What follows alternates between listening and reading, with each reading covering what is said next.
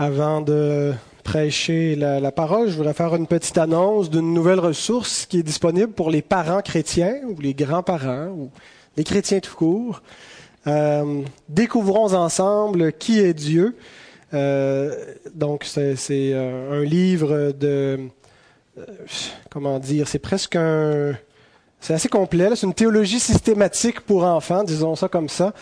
c'est vraiment vous viendrez le voir, je vais le mettre à l'arrière, mais euh, donc des fois on cherche des ressources pour enseigner la parole euh, aux enfants et cela je trouvais qu'il était très très bien fait et euh, je devrais en faire la promotion, surtout que ma, belle-sœur a contribué à la traduction. Alors voilà, mais des fois on nous demande est-ce qu'on a des ressources, alors voilà j'en fais la, promotion.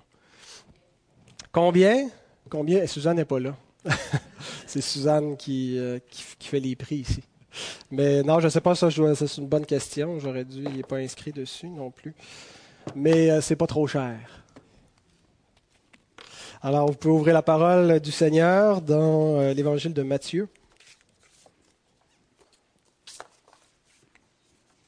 Au chapitre 16.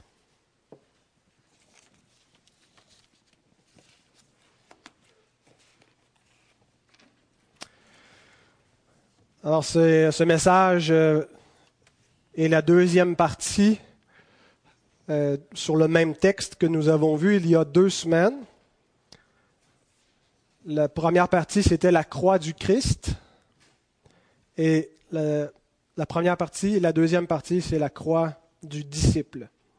Alors, si vous voulez, on va lire ensemble le texte et après nous allons prier. Matthieu 16, 21 à 28. Dès lors, Jésus commença à faire connaître à ses disciples qu'il fallait qu'il allât à Jérusalem, qu'il souffrit beaucoup de la part des anciens, des principaux sacrificateurs et des scribes, qu'il fut mis à mort et qu'il ressuscita le troisième jour. Pierre, l'ayant pris à part, se mit à le reprendre et dit, À Dieu ne plaise, Seigneur, cela ne t'arrivera pas. Mais Jésus se retournant dit à Pierre, Arrière de moi, Satan tu mets en scandale, car tes pensées ne sont pas les pensées de Dieu, mais celles des hommes. C'est la portion que nous avions vue la dernière fois, avec trois points. D'abord, le verset 21, vers la croix, vers Jérusalem, ce qui marquait un point tournant dans l'évangile de Matthieu, où Christ commence à parler ouvertement de sa mort. Et le deuxième euh, verset, verset 22, où on voit l'opposition de Pierre euh, euh, qui, refuse ce que Christ annonce. Et euh, donc on voit en Pierre, Pierre qui représente cette tendance naturelle, charnelle de l'homme qui s'oppose à la croix, pour qui l'évangile de la croix est un scandale, et qui incarne aussi la conception juive de, ce que devait être le Messie et sa mission et qui ne comportait pas la croix. Et le verset 23, la, réplique du Seigneur, euh, dans laquelle on, voit où il affirme sa détermination à aller mourir euh, parce qu'il envisage sa mort comme une nécessité euh, et il se donne comme une offrande volontaire et on a examiné donc ce que signifiait ce qu'il rétorque à, Pierre à ce moment-ci. Alors, les versets qui suivent, on va poursuivre la lecture, feront l'objet de notre méditation de ce matin. Verset 24. Alors Jésus dit à ses disciples, Si quelqu'un veut venir après moi, qu'il renonce à lui-même, qu'il se charge de sa croix et qu'il me suive. Car celui qui voudra sauver sa vie la perdra, mais celui qui la perdra à cause de moi la trouvera. Et que servirait-il à un homme de gagner tout le monde s'il perdait son âme? Ou que donnerait un homme en échange de son âme? Car le Fils de l'homme doit venir dans la gloire de son Père avec ses anges, et alors il rendra à chacun selon ses œuvres. Je vous le dis en vérité, quelques-uns de ceux qui sont ici ne mourront point qu'ils n'aient vu le Fils de l'homme venir dans son règne. Prions. Seigneur, nous voulons te remercier à nouveau pour ta parole. Nous voulons, Seigneur, confesser également l'état de notre cœur souvent qui euh, est répréhensible vis-à-vis de ta parole, où euh, nous euh, ne nous émerveillons plus comme nous le devrions, Seigneur, où nous ne préparons pas notre cœur convenablement pour t'écouter, où nous prenons un peu pour acquis, Seigneur, les choses qui sont dites dans ta parole. Nous te prions que tu nous donnes non pas d'avoir un cœur fermé, un cœur euh, endurci à ta parole, mais que nous puissions ce matin goûter que tu es bon par cette bonne parole, Seigneur, que nous puissions ce matin entendre la voix de notre berger, être rafraîchis, avoir une, une vision renouvelée de la marche chrétienne, de la vie de disciple, Seigneur. Puisses-tu nous exhorter par cette parole vivante, par ton esprit qui produit en nous la conviction, l'assurance et qui, euh, qui nous permet de comprendre, Seigneur, les Écritures, de les comprendre d'une manière vivante. Seigneur, on s'en remet entièrement à toi. On te demande vraiment de bénir ces instants pour ta gloire. Amen.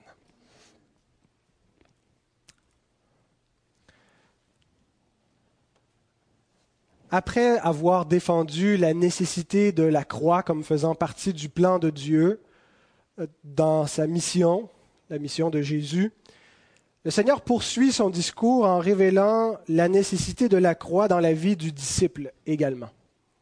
Alors il y a cette relation entre la croix du Christ et la croix du disciple.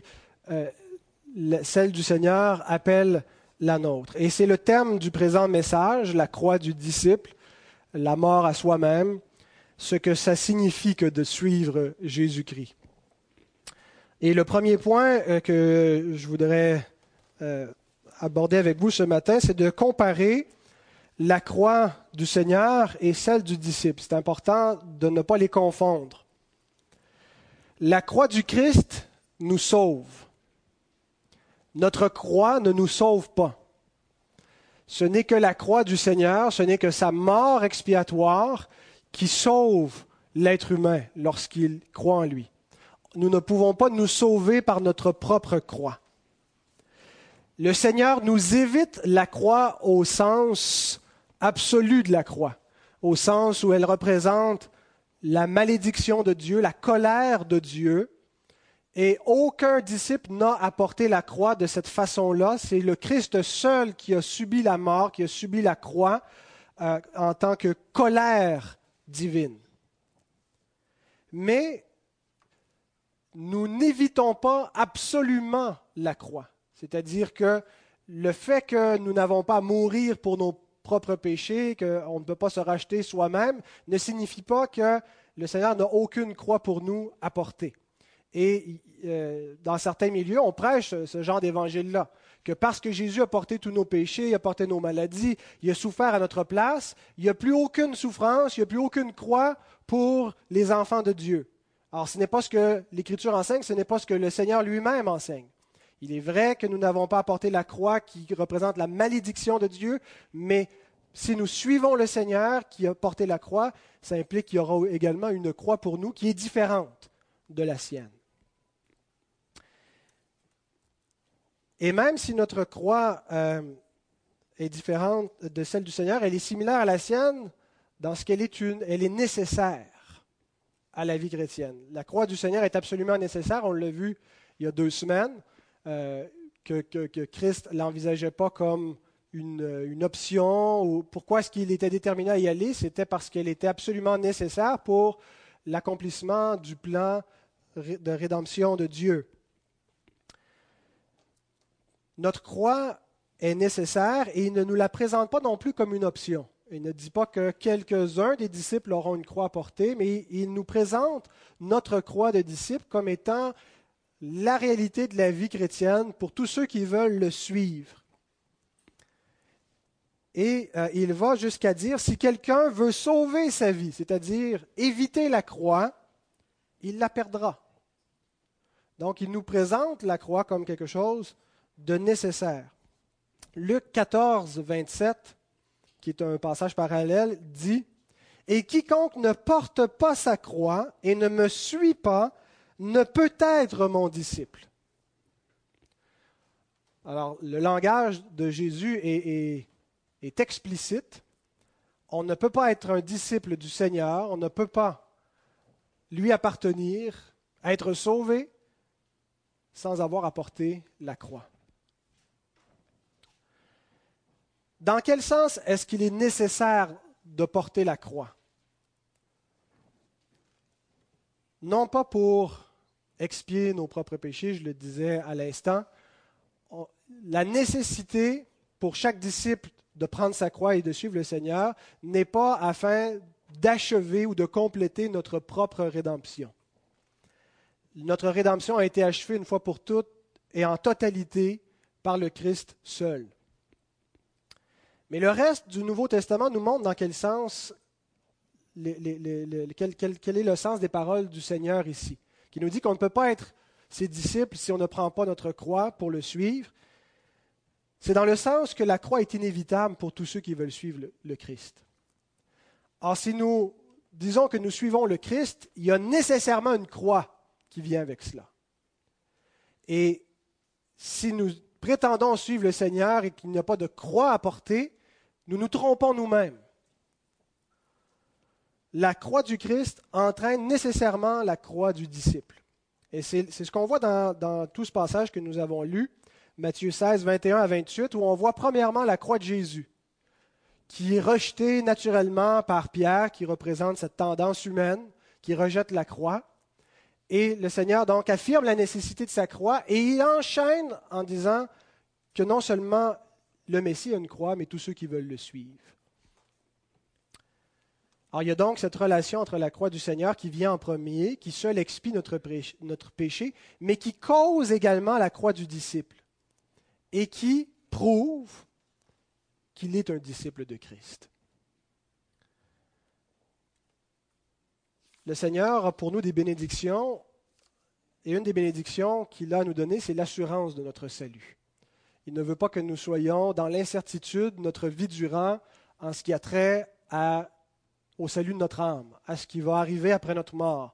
Il veut que nous ayons l'assurance que nous avons la vie éternelle et que nous sommes à lui pour l'éternité.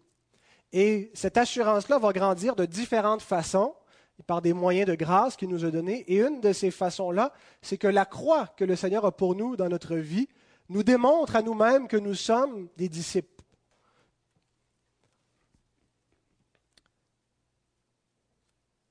Notre croix a le même type de nécessité que les bonnes œuvres. On sait que nous ne sommes pas sauvés par les bonnes œuvres que nous accomplissons.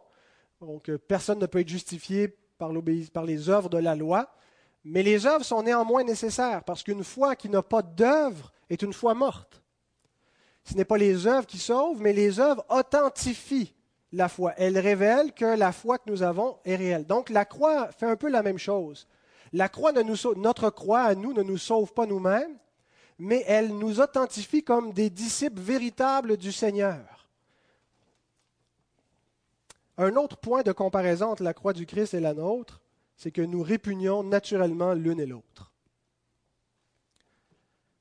Vous êtes d'accord avec ça? Notre tendance naturelle, la tendance de l'être humain, la tendance charnelle que nous avons également et qui ne disparaît pas de manière absolue lorsque nous devenons régénérés par le Saint-Esprit, c'est de répugner la croix. Avec le temps, dans la, conception moderne, la conception occidentale, est venue une connotation positive de la croix. Euh, même de dire, de porter sa croix à quelque chose dans le, langage populaire d'assez positif, qui veut dire qu'on euh, ne s'apitoie pas sur notre sort, qu'on euh, qu'on peut endurer, qu'on peut euh, accepter les, conditions, les circonstances de notre vie. Alors, cette expression, porter sa croix, est venue avec le temps d'avoir, même si c'est une expérience négative, avoir une, une, connotation positive. Mais ce n'était absolument pas le cas pour les disciples qui entendaient ces mots, qui entendaient parler de la croix, qui entendaient parler que pour suivre le Christ, il faut porter sa croix. Parmi les différents supplices publics qui existaient dans l'Antiquité, la croix était le plus effrayant. Parce que d'abord et avant tout, c'était une façon de mettre à mort des gens, la croix. Euh, les, disciples, quand ils entendaient parler de la croix, ils ne pensaient pas encore à un concept spirituel de mortifier le péché en nous. Ils envisageaient immédiatement un supplice, la peine capitale, qui consistait à crucifier des criminels, Et c'était un des supplices les plus effrayants qui était très efficace pour dissuader les gens de commettre des crimes. En fait, c'était un supplice qui était réservé pour des crimes graves. On ne crucifiait pas des gens pour des banalités. Euh, et pour augmenter la honte de ce supplice, on ajoutait à la crucifixion la procession de la croix. Le crucifié devait porter sa croix dans les rues de la ville jusqu'au lieu où on le crucifiait. Pour marquer la malédiction sur celui qui était crucifié, pour marquer l'excommunication absolue de la société humaine, on le crucifiait à l'extérieur des murs de la ville. Ce n'était pas dans la ville, c'était montré pour vraiment l'exclusion. Il est rejeté du monde, il est mis à mort par la justice. Les Romains avaient même une loi qui disait qu'il était interdit de crucifier un citoyen romain qui avait commis des crimes assez graves euh, que, pour être crucifié. Ah, les Romains eux-mêmes pratiquaient la crucifixion. En fait, c'était eux qui exerçaient la justice. C'était le peuple qui dominait sur les autres peuples. Et ils crucifiaient les étrangers qui avaient commis des meurtres, euh, mais ils ne crucifiaient pas un, citoyen romain. Un, Romain allait être décapité, mais pour ne pas associer le nom de Romain à l'infamie de la croix, il n'était pas permis de, de mettre à mort par la crucifixion un Romain. Alors c'est dire à quel point la croix avait quelque chose de répugnant, de choquant dans les mœurs de l'époque. Il n'y avait rien de, beau, il n'y avait rien de noble, il n'y avait rien d'inspirant, euh, et, ça ne référait pas non plus à, quelque chose de spirituel dans l'esprit des disciples quand ils attendaient ça. Alors lorsque le Christ s'annonce comme Messie, il vient de le dire, on l'a vu dans les versets qui précèdent cette péricope, euh, je suis, euh, il confirme à Pierre qu'il est bel et bien le Fils de Dieu, euh, le Messie, le Christ, et qu'en même temps, il révèle que comme Messie, ce qui l'attend, c'est le sort d'un crucifié, il ne pouvait pas trouver deux concepts plus opposés dans l'esprit de ses disciples. C'est ce qu'on appelle vraiment un oxymore, deux termes en, contradiction absolue. Ou un oxymoron, en tout cas vous me mettrez ça, puis vous regarderez ça dans votre Larousse cet après-midi un Messie crucifié, ça ne peut pas aller ensemble. La crucifixion, c'est la chose la plus répugnante qu'il pouvait imaginer. Et être le Messie, c'était le statut le plus élevé, la position la plus glorieuse qui était attendue par le peuple juif. Et maintenant, Jésus se révèle comme étant un Messie qui va être crucifié. C'était absolument étrange dans leur, leur, leur esprit d'entendre cela. Et lorsqu'il ajoute que ce sera le sort de tous ceux qui veulent le suivre, de tout disciple fidèle qui veut suivre le Christ, de devoir également prendre la croix. Le dégoût est suprême. Ils n'entendent pas ça comme quelque chose qui leur est agréable. Et même si nous n'entendons pas la même chose par le mot croix, parce qu'on n'a jamais vu, nous, euh, des gens être crucifiés, euh, ce n'est pas dans, nos pratiques modernes, euh, même si pour nous le, concept de croix réfère davantage à une réalité théologique et on pense à la croix du Seigneur et on comprend tout l'aspect théologique et qu'on voit moins l'aspect repoussant, il y a euh, en nous cette réaction naturelle à la réalité de la croix lorsqu'elle se présente à nous. Même si nous sommes d'une autre culture, d'une autre époque, L'homme est naturellement repoussé par la croix du Christ et désire naturellement éviter la croix pour lui-même. La croix est une menace. La croix, c'est l'instrument de mise à mort. C'est notre mort. Et elle nous montre que Dieu a quelque chose à mettre à mort en nous. Quelque chose que par instinct nous tentons à garder en vie, à vouloir défendre. Mais Dieu veut l'anéantir. Alors si vous ressentez une résistance en vous à l'idée de prendre votre croix, c'est simplement une indication que vous êtes normal, que vous êtes des pécheurs ordinaires comme l'ensemble des pécheurs. Il n'y a pas un, élan inné dans l'être humain de prendre la croix du Christ. Le sacrifice de la croix n'est pas quelque chose de naturel. Et ça vient ça, prend nécessairement une nature renouvelée, une nouvelle nature, un cœur nouveau, un esprit renouvelé par le Saint-Esprit de Dieu pour pouvoir prendre la croix de Christ et le suivre. Ce n'est pas quelque chose que la chair c'est-à-dire notre état naturel de pécheur, peut accomplir. Il faut une grâce de Dieu pour avoir un cœur nouveau, pour accepter volontairement la croix comme le Seigneur l'a accepté volontairement. Alors maintenant que nous avons fait cette comparaison entre la croix de Christ et, la nôtre, regardons l'appel que Jésus lance à ses disciples. Mon deuxième point, versets 24 à 26, mourir à soi-même. Le verset 24 résume l'enseignement du Seigneur Jésus concernant le discipulat, être disciple. Qu'est-ce que ça veut dire d'être un disciple de Jésus-Christ? Le verset 24 nous le dit. Si quelqu'un veut venir après moi, un disciple suit le Maître, il vient après lui, qu'il renonce à lui-même, qu'il se charge de sa croix et qu'il me suive. Être chrétien, frères et sœurs, ne signifie pas uniquement de croire en Jésus, mais ça signifie également de suivre Christ. C'est là toute la différence entre limiter notre conception à Jésus comme étant un sauveur. Il faut non seulement l'envisager comme le sauveur, mais également comme le Seigneur, comme celui qui dirige notre vie. Et nous ne sommes pas appelés seulement à croire en lui, mais à le suivre, à marcher dans ses traces, à suivre son exemple. C'est ça, être disciple du Seigneur. Et c'est ça, être chrétien. Il n'y a pas de chrétien qui n'est pas disciple. Si quelqu'un n'est pas un disciple, il n'est pas un chrétien. Il est impossible d'avoir un Jésus sauveur sans avoir aussi un Jésus Seigneur. Et cette voie, la voie de Christ, qui est la voie de la croix, est contraire à celle du monde, est contraire à celle qui nous est naturelle. La voie naturelle, la voie des hommes, la voie du monde consiste à chercher son propre avancement, chercher son bien-être, son avantage, son intérêt. Nous aimons naturellement notre vie. Même si nous avons des complexes sur nous-mêmes, même si euh, on ne se sent pas bien dans notre peau, nous nous aimons nous-mêmes parce que nous cherchons à être bien dans notre peau naturellement. nous cherchons naturellement à améliorer notre sort. Alors, est-ce que être disciple signifie chercher son désavantage? Ça serait comme le contraire, l'opposé. Être euh, dans le monde signifie chercher son avantage, donc être disciple signifie chercher son désavantage. Au début de ma vie chrétienne, il y avait quelques-uns de mes amis qui, à l'époque, avaient professé la foi. Et on, avait cette tendance très, très austère. Euh, je me souviens d'un de mes amis qui me disait qu'il euh, se sentait maintenant coupable de dormir dans son lit, que, pour mortifier la chair, il devait dormir sur le plancher. Et ça allait plus loin. Il ne pouvait plus s'abrier même, pour dormir. Est-ce que c'est ça que ça signifie être disciple?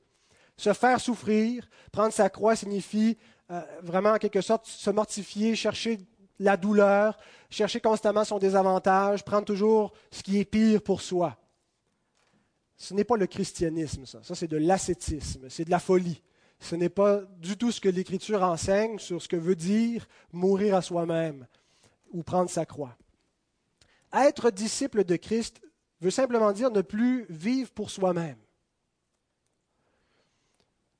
un chrétien a un autre Dieu que lui-même. Par nature, le Dieu que nous servons, c'est l'ego, le moi. Nous faisons tout pour nous-mêmes. Prendre sa croix veut dire que nous renonçons à nous-mêmes, que nous cessons de vivre pour nos propres ambitions que nous ne répondons plus à nos propres normes, à nos propres commandements, que nous ne cherchons plus notre plaisir ou notre intérêt, mais que dorénavant, c'est Christ qui est notre Dieu, qui est notre Seigneur. Et que si, dans l'immédiat, sa volonté pour nous représente le contraire de notre volonté, nous sommes prêts à renoncer à notre volonté pour faire la sienne. Que nous sommes même prêts à subir des désavantages à vue humaine, pour accepter sa volonté si c'est sa volonté pour nous. Alors le suivre, c'est donc de renoncer à chercher en premier nos ambitions, renoncer à nous servir nous-mêmes. C'est servir une cause plus grande qui est le royaume de Dieu. C'est vivre pour un principe plus noble que de vivre pour soi, c'est vivre pour l'amour, comme le Seigneur qui a donné sa vie pour les autres, où il nous appelle à faire de même.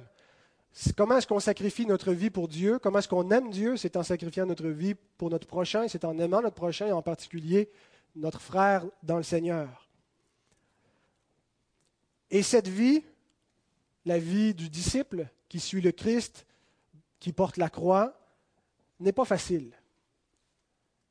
C'est le chemin le plus difficile, qui est rempli d'obstacles, de souffrances et de l'opposition qu'il y a dans le monde et de notre propre chair qui s'oppose à cette voie naturellement. Et c'est pour ça que le Seigneur dit ça doit être mis à mort. Depuis la chute de l'homme, l'homme qui a été créé avec un cœur qui était parfait pour adorer et servir Dieu, pour aimer Dieu, depuis la chute, son cœur est tourné vers lui-même. Et il est épris de lui-même, il vit pour lui. Et ce que Dieu veut faire maintenant, c'est de faire mourir cette tendance. Il doit mettre à mort. On ne peut pas la corriger. Elle doit simplement mourir. On ne peut pas améliorer notre condition pécheresse. Elle doit mourir. Et c'est pour ça qu'il nous dit que c'est par la croix. La croix du Christ fait mourir notre tendance, mais elle va amener une croix concrète dans notre existence. Plusieurs croix qui vont être par la grâce de Dieu, par l'Esprit de Dieu, une grâce efficace pour faire mourir notre tendance pécheresse et nous faire vivre comme Christ qui est ressuscité, nous faire vivre en nouveauté de vie pour Dieu. Le chrétien donc ne cherche pas la facilité. Il cherche à accomplir la volonté de son maître. Ça a été imprimé sur son cœur, ce nouveau désir. Le renouvellement de l'intelligence consiste à chercher à accomplir la volonté de Dieu. Si quelqu'un veut venir après moi, qu'il renonce à lui-même, qu'il se charge de sa croix et qu'il me suive.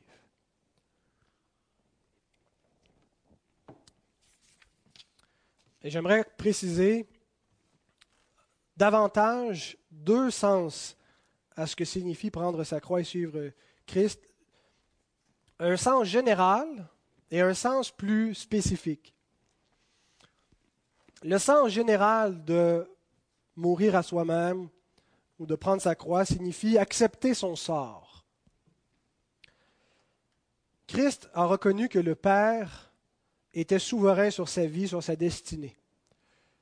Il nous a appris à prier que ta volonté soit faite. Donc nous devons faire de même. Le, Seigneur a une destinée différente pour chacun d'entre nous. Nous n'avons pas la même vie, nous n'avons pas les mêmes épreuves, nous n'avons pas les mêmes bénédictions. Il y a des choses que nous avons qui sont les mêmes, qui sont en commun, mais nous avons chacun des existences différentes. Et nous, euh, nous devons, comme le Seigneur, reconnaître que Dieu est souverain, que le Père est souverain sur nos vies, et nous devons accepter sa volonté pour nous, quelle qu'elle soit. C'est ce qui signifie prendre sa croix, au sens général. Nous pouvons, comme le Seigneur, Jésus, demander au Père un autre chemin, s'il est possible que cette coupe s'éloigne de moi. Mais nous devons toujours être prêts à dire que ta volonté soit faite. Non pas toutefois ma volonté, mais que ta volonté soit faite.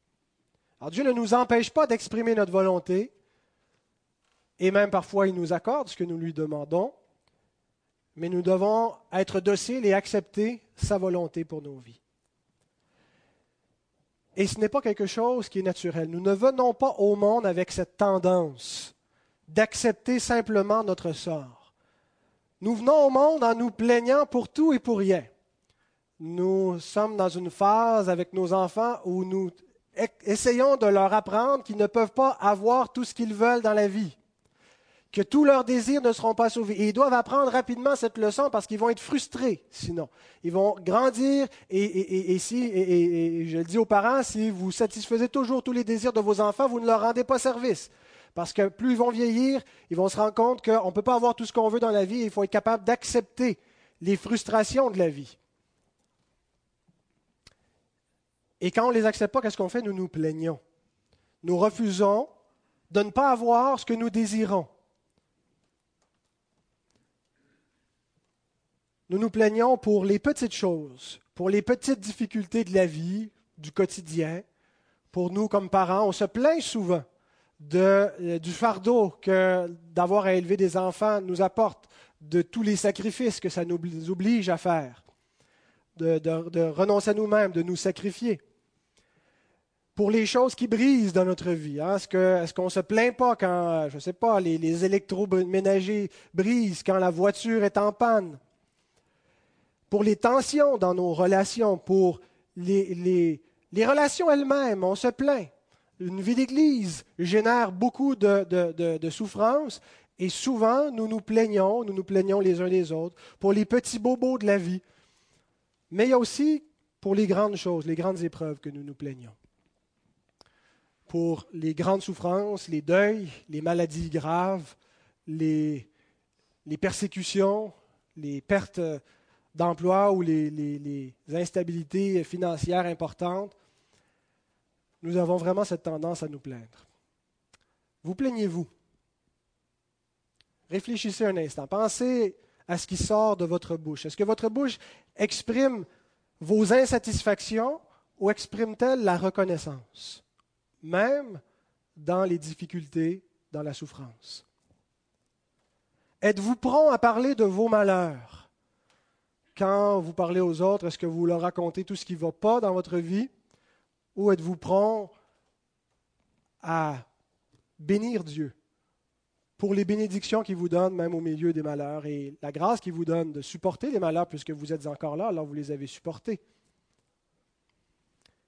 Vous plaignez-vous des autres? Ah, lui, là, pas capable. Ce prédicateur-là, là, bien fatigant. Il ne s'agit pas de ne jamais exprimer du découragement, de ne jamais exprimer de la crainte, de faire semblant que tout va bien, de sembler vraiment stoïque. Ce n'est pas du tout le sens. L'Écriture, au contraire, nous invite à se décharger sur Dieu de nos fardeaux, donc à exprimer nos craintes, à exprimer notre souffrance. Mais il s'agit de murmurer contre les circonstances de notre vie, d'être irrité, de refuser, de nous plaindre. Il y a une différence entre ces deux, ces deux tendances. Et nous avons tendance à penser qu'il est légitime de se plaindre. Que, en tout cas, si ce n'est pas tout à fait légitime, c'est quand même inoffensif, que ça ne, constitue pas une grave offense. Eh bien, détrompez-vous, frères et sœurs. Se plaindre de notre sort, c'est faire comme Pierre a fait dans le, verset que nous avons lu, c'est-à-dire faire des reproches au Seigneur. Lorsque nous nous plaignons, c'est exactement comme Pierre qui reprend le Seigneur. Le texte dit ça, il le reprend, on a vu le verbe est fort. Hein, il lui fait des reproches. Il lui dit qu'il est dans l'erreur. Il le blâme. Écoutez bien ce que le Seigneur Jésus dit.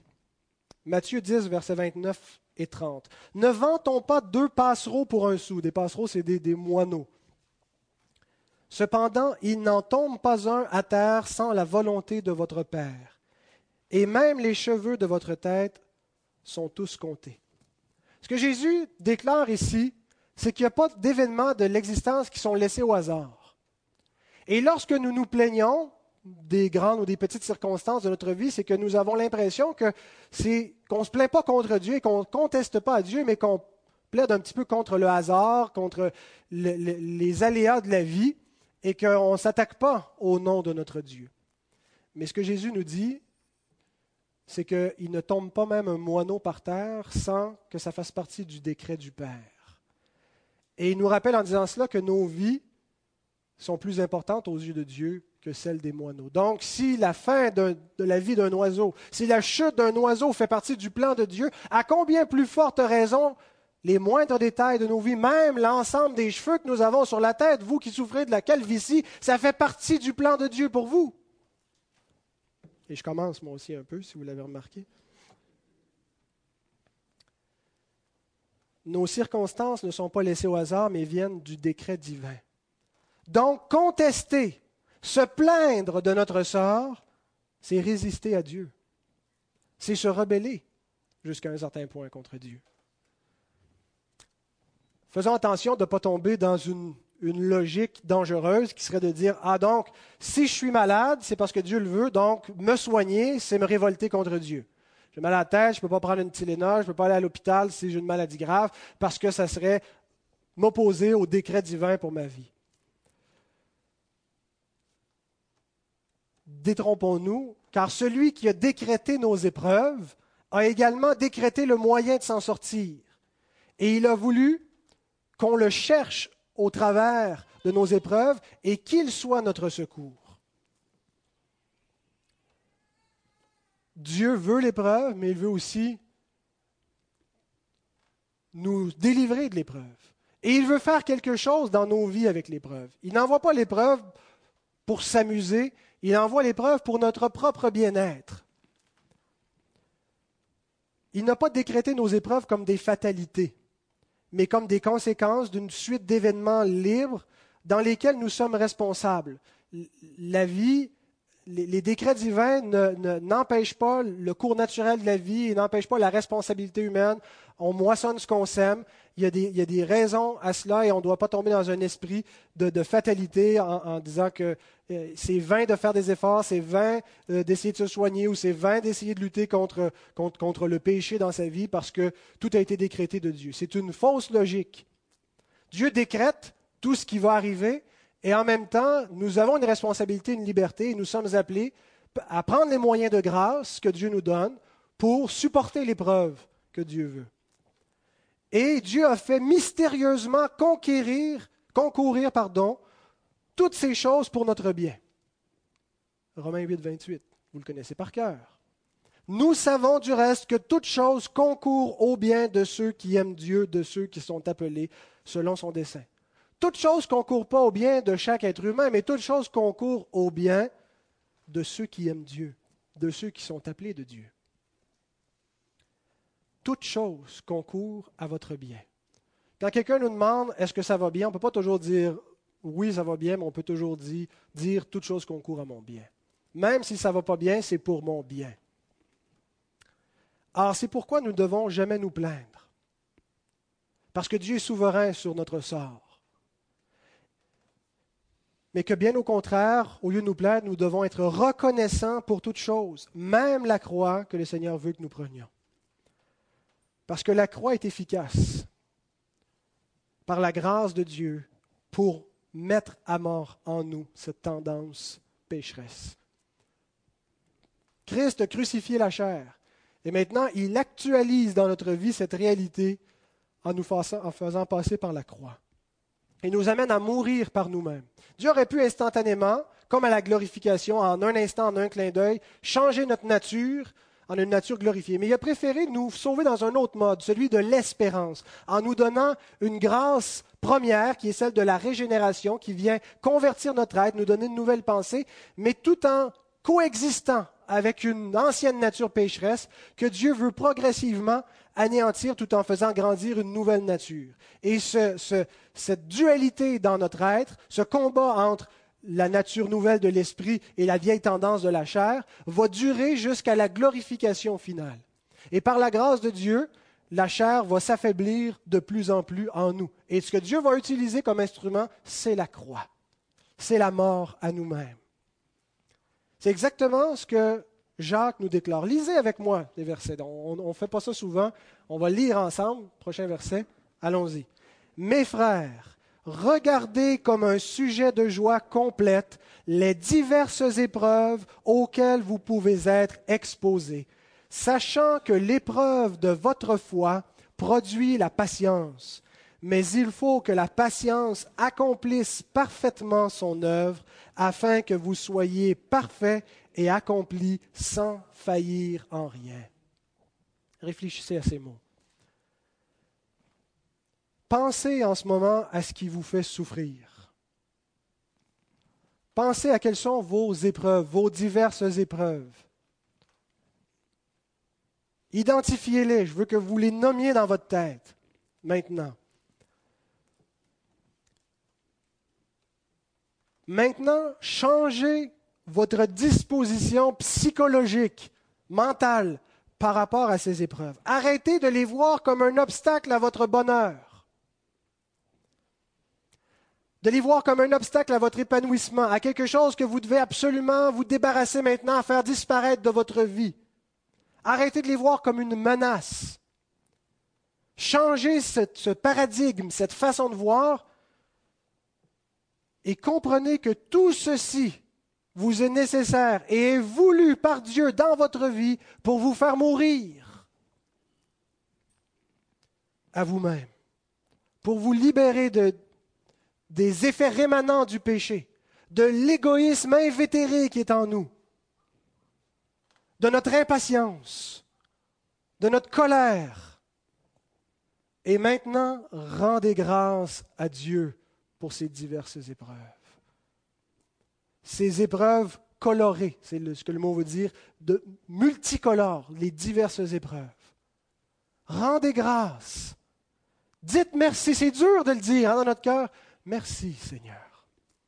C'est désagréable, mais je comprends par ta parole qui nous révèle cela que pourquoi c'est nécessaire. Et merci parce que je ne suis pas seul dans ce combat. Tu es avec moi. Tu as dit toi-même que ton fardeau est doux et léger. Pas parce qu'il est doux et léger lui-même, parce que vous savez qu'un fardeau, qu'un joug est porté par deux, par le Seigneur et nous. Parce qu'il ne nous a pas abandonnés à la croix. C'est lui qui a porté la croix. Et c'est sa croix qui rend nos petites croix quotidiennes efficaces. Ça, c'est le sens général de mourir à soi-même. J'ai dit qu'il y a également un sens spécifique. Je vais essayer d'accélérer. Pierre nous dit, un Pierre 4,16, si quelqu'un souffre comme chrétien, qu'il n'en ait point honte et que plutôt il glorifie Dieu à cause de ce nom. La croix n'est pas uniquement d'accepter son sort devant Dieu. Tous les hommes peuvent le faire, ça, accepter leur sort. Les chrétiens ont une grâce de plus parce qu'en le faisant par la grâce de Dieu, par le Saint-Esprit, ça produit une sanctification, ce qui n'est pas le cas chez les non-croyants.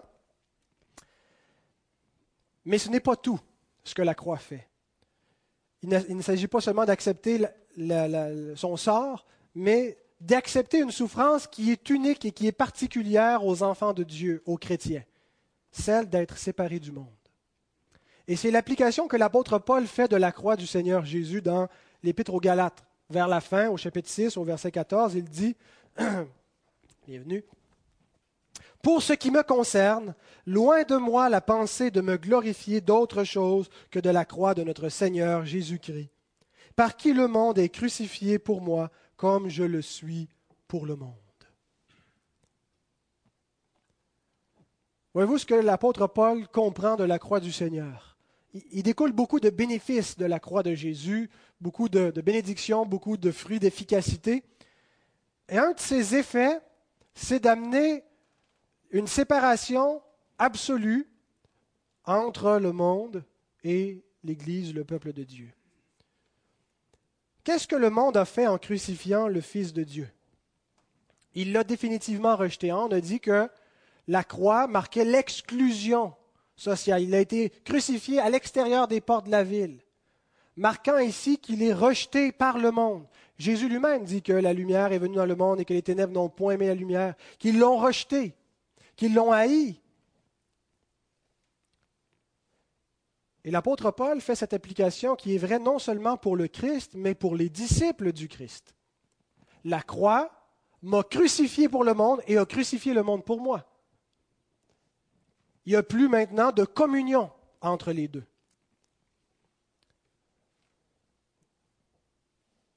Vous ne pouvez appartenir aux deux camps. Vous ne pouvez être amis du monde. C'est-à-dire, ça ne veut pas dire qu'on n'a plus de relations dans le monde, qu'on n'a plus d'amis qui ne sont pas chrétiens, mais ça veut dire qu'on ne peut plus partager la pensée du monde, ses valeurs, sa norme de ce qui est bien, ce qui est mal. Ça ne veut pas dire que le monde est toujours dans l'erreur dans tout ce qu'il pense, mais que le monde, le monde qui, c'est-à-dire qui représente la, la, pensée antagoniste à Dieu, ennemi de Dieu, puisque Satan est le prince de ce monde, est crucifié pour nous. Et que nous sommes crucifiés pour le monde. Il y a cette séparation entre les deux camps. Et c'est pour ça que Christ dit immédiatement après, Et que servirait-il à un homme de gagner tout le monde s'il perdait son âme?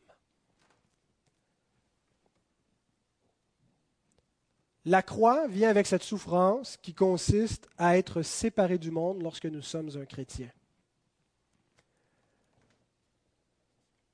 que nous sommes appelés à vivre d'une manière différente, à embrasser des valeurs qui sont différentes, à servir un empereur qui est différent, à vivre dans un royaume qui est différent, à avoir des priorités qui sont différentes.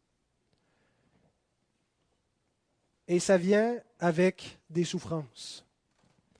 C'est pourquoi nous devons calculer la dépense avant de suivre Jésus. Le passage parallèle dans Luc qui, nous, reprend ce discours, c'est le passage où, Jésus ajoute également qu'avant de, d'entreprendre un grand projet comme de bâtir une tour, on doit s'asseoir et calculer la dépense. Et l'application qu'il fait, c'est avant de suivre le Seigneur, il faut comprendre ce qu'implique la vie chrétienne. On a souvent présenté un évangile édulcoré. Hein, euh, sans présenter la vie de disciple aux gens. On a bien sucré le message de l'Évangile, le rendre attrayant, attirant, puis on s'est assuré de cacher la croix dans un coin, on leur en parlera plus tard, et euh, euh, le Seigneur la mettait à l'avant-plan. Voici ce qui m'attend et voici ce qui attend tous ceux qui veulent me suivre, c'est la croix, c'est l'exclusion du monde. Versets 25 et 26, Celui qui voudra sauver sa vie la perdra, mais celui qui la perdra à cause de moi la trouvera. Et que servirait-il à un homme de gagner tout le monde s'il perdait son âme? Ou que donnerait un homme en échange de son âme? Jésus nous présente deux options. Gagner sa vie et le monde. Je ne pense pas qu'il voulait dire ici de gagner le monde en voulant dire simplement de gagner toutes les richesses. Il y a ça qui est impliqué, là, de gagner la, la loterie, mais soit qu'on choisit notre vie et le monde, qu'on choisit les plaisirs du monde, qu'on choisit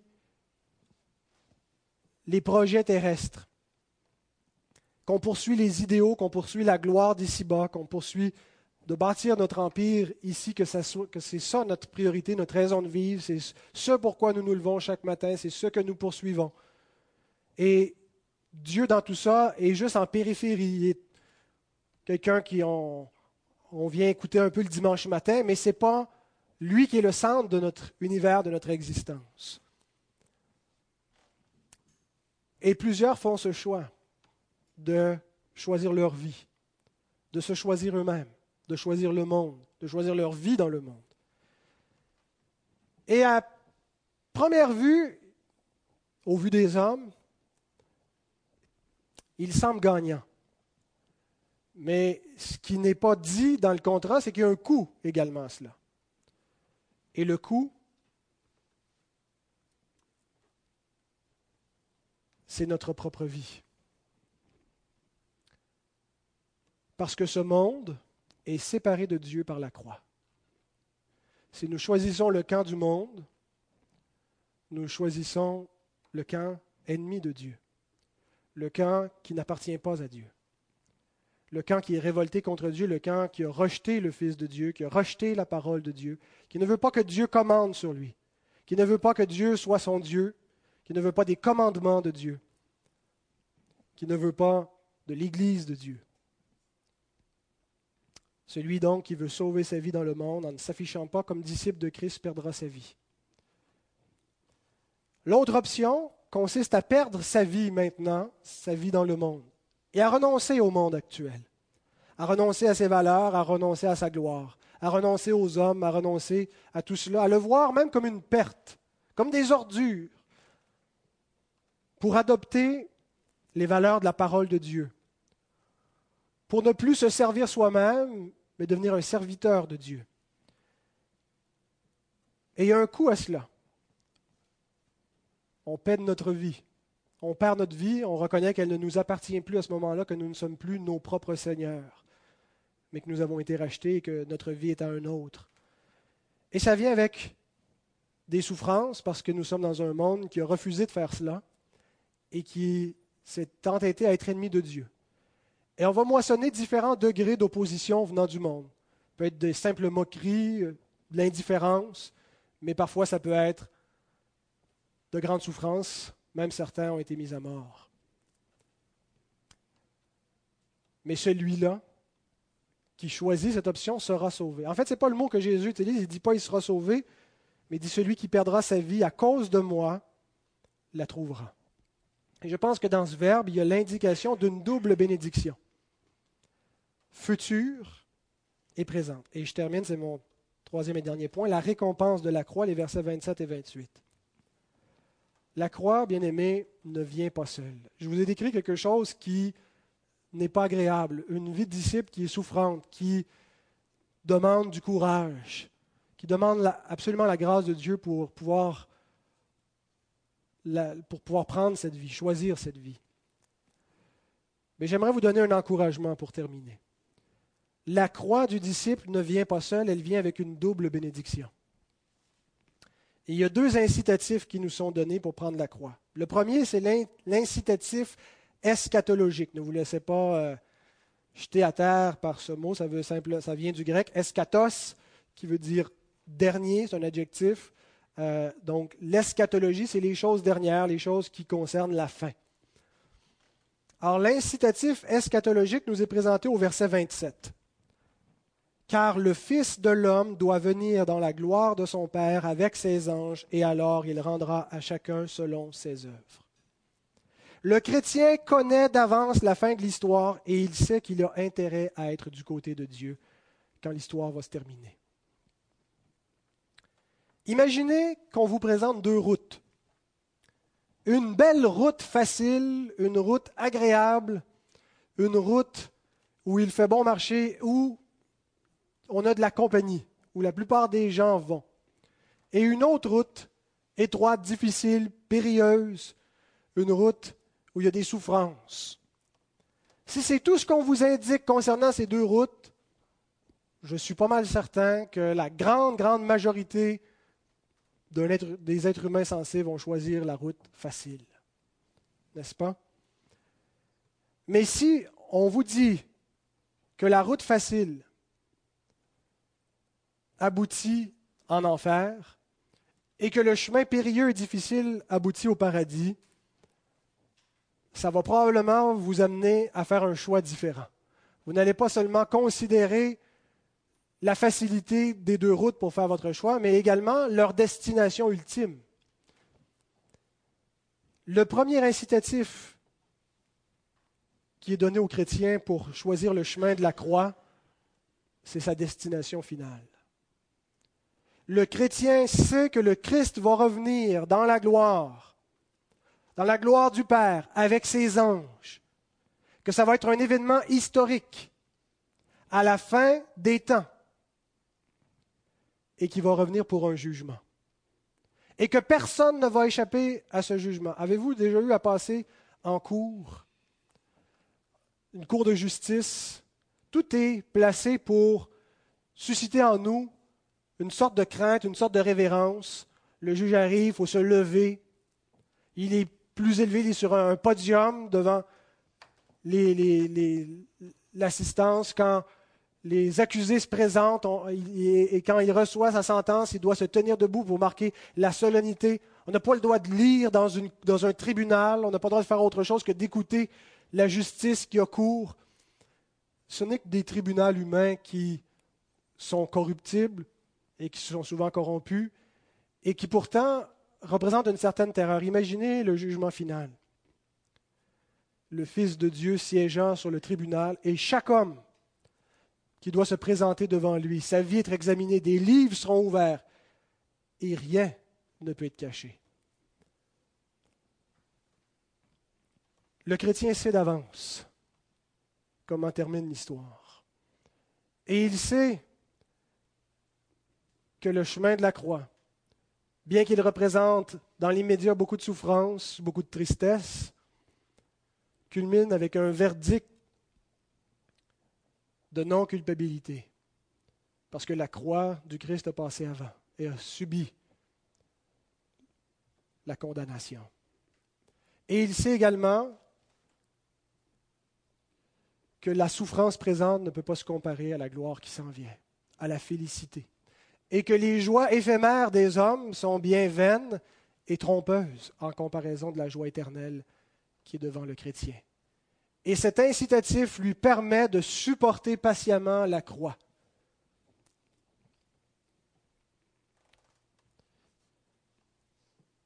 Mais il y a également un incitatif immédiat au verset 28. Vous savez, le retour du Seigneur, le jugement dernier, ça peut nous paraître bien loin. Et peut-être parfois même pour certains ou par, moments un piètre encouragement dans nos épreuves quotidiennes. Mais Jésus ajoute quelque chose au verset 28. Je vous le dis en vérité, quelques-uns de ceux qui sont ici ne mourront point qu'ils n'aient vu le Fils de l'homme venir dans son règne. Ce verset indique que la gloire promise, la gloire qui devait résulter de la croix selon les promesses, c'est ce que nous dit l'apôtre Pierre, que les prophètes avaient annoncé d'avance les souffrances du Christ et la gloire dont elle serait suivie. Cette gloire n'est pas seulement quelque chose de très, très, très, très, très, très, très, très loin que personne n'a encore vu. Jésus dit que cette gloire promise qui devait succéder à la croix n'attendrait pas la fin de l'histoire, mais arriverait avant la mort de la plupart des disciples, à l'exception de Judas l'Iscario. Et euh, il nous présente deux choses distinctes au verset 27 et au verset 28. Deux choses qu'on ne doit pas séparer, mais qu'on ne doit pas confondre non plus. Deux événements distincts. Le verset 27 nous présente ce qu'on appelle la parousie, c'est-à-dire lorsque le Christ viendra, le retour de Jésus avec les anges pour le jugement final. Le verset 28 nous présente le Christ qui entre dans sa gloire avant la parousie et qui, dans sa gloire, attend que ses ennemis soient devenus un marchepied. Donc, il y a une continuité dans ces deux événements, le Christ qui entre dans la gloire et qui revient. Mais le Christ n'est pas dans la salle d'attente pour éventuellement s'asseoir sur son trône. Il n'attend pas d'être couronné. Il est entré dans la gloire. Et il dit que ce sera une bénédiction non seulement pour lui, mais pour ses disciples. Ceux mêmes qui étaient là au moment où il parlait. Et ce qu'on voit immédiatement le chapitre d'après, chapitre 17. Et vous savez que les numéros des chapitres ont été ajoutés par la suite, mais c'était tout d'un trait quand Matthieu l'a écrit. Au début du, chapitre 17, il nous dit que six jours après, alors on voit la continuité avec les événements où Christ parle de sa croix, et six jours après, il prend avec lui trois de ses disciples, certains d'entre vous, Pierre, Jean et Jacques, et il les amène sur une montagne où il leur révèle sa majesté et sa gloire il va être transfiguré devant eux. Pierre dit, hein, nous avons vu sa majesté, sa gloire lorsque nous, nous, étions avec lui sur cette sainte montagne et que nous avons entendu la voix du Père qui lui a dit, tu es mon fils bien-aimé, et qui nous a dit à nous de l'écouter.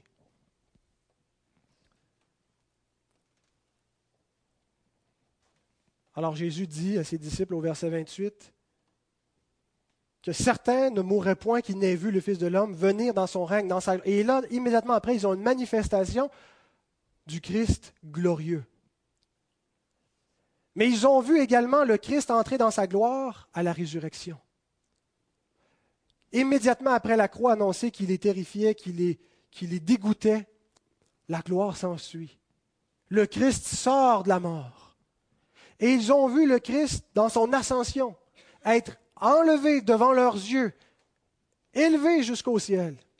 Et ils ont su par la révélation du Saint-Esprit que le Christ, le fils de David, comme il avait été promis, a été intronisé. s'est assis sur le trône dans la gloire à la droite du Père. Alors quel est le lien de tout ça avec la croix du disciple? La croix est souffrante et elle paraît être une défaite elle paraît être un échec. Il n'y avait pas beaucoup de disciples qui exultaient et qui criaient triomphe lorsqu'ils ont vu leur Seigneur mourir sur la croix.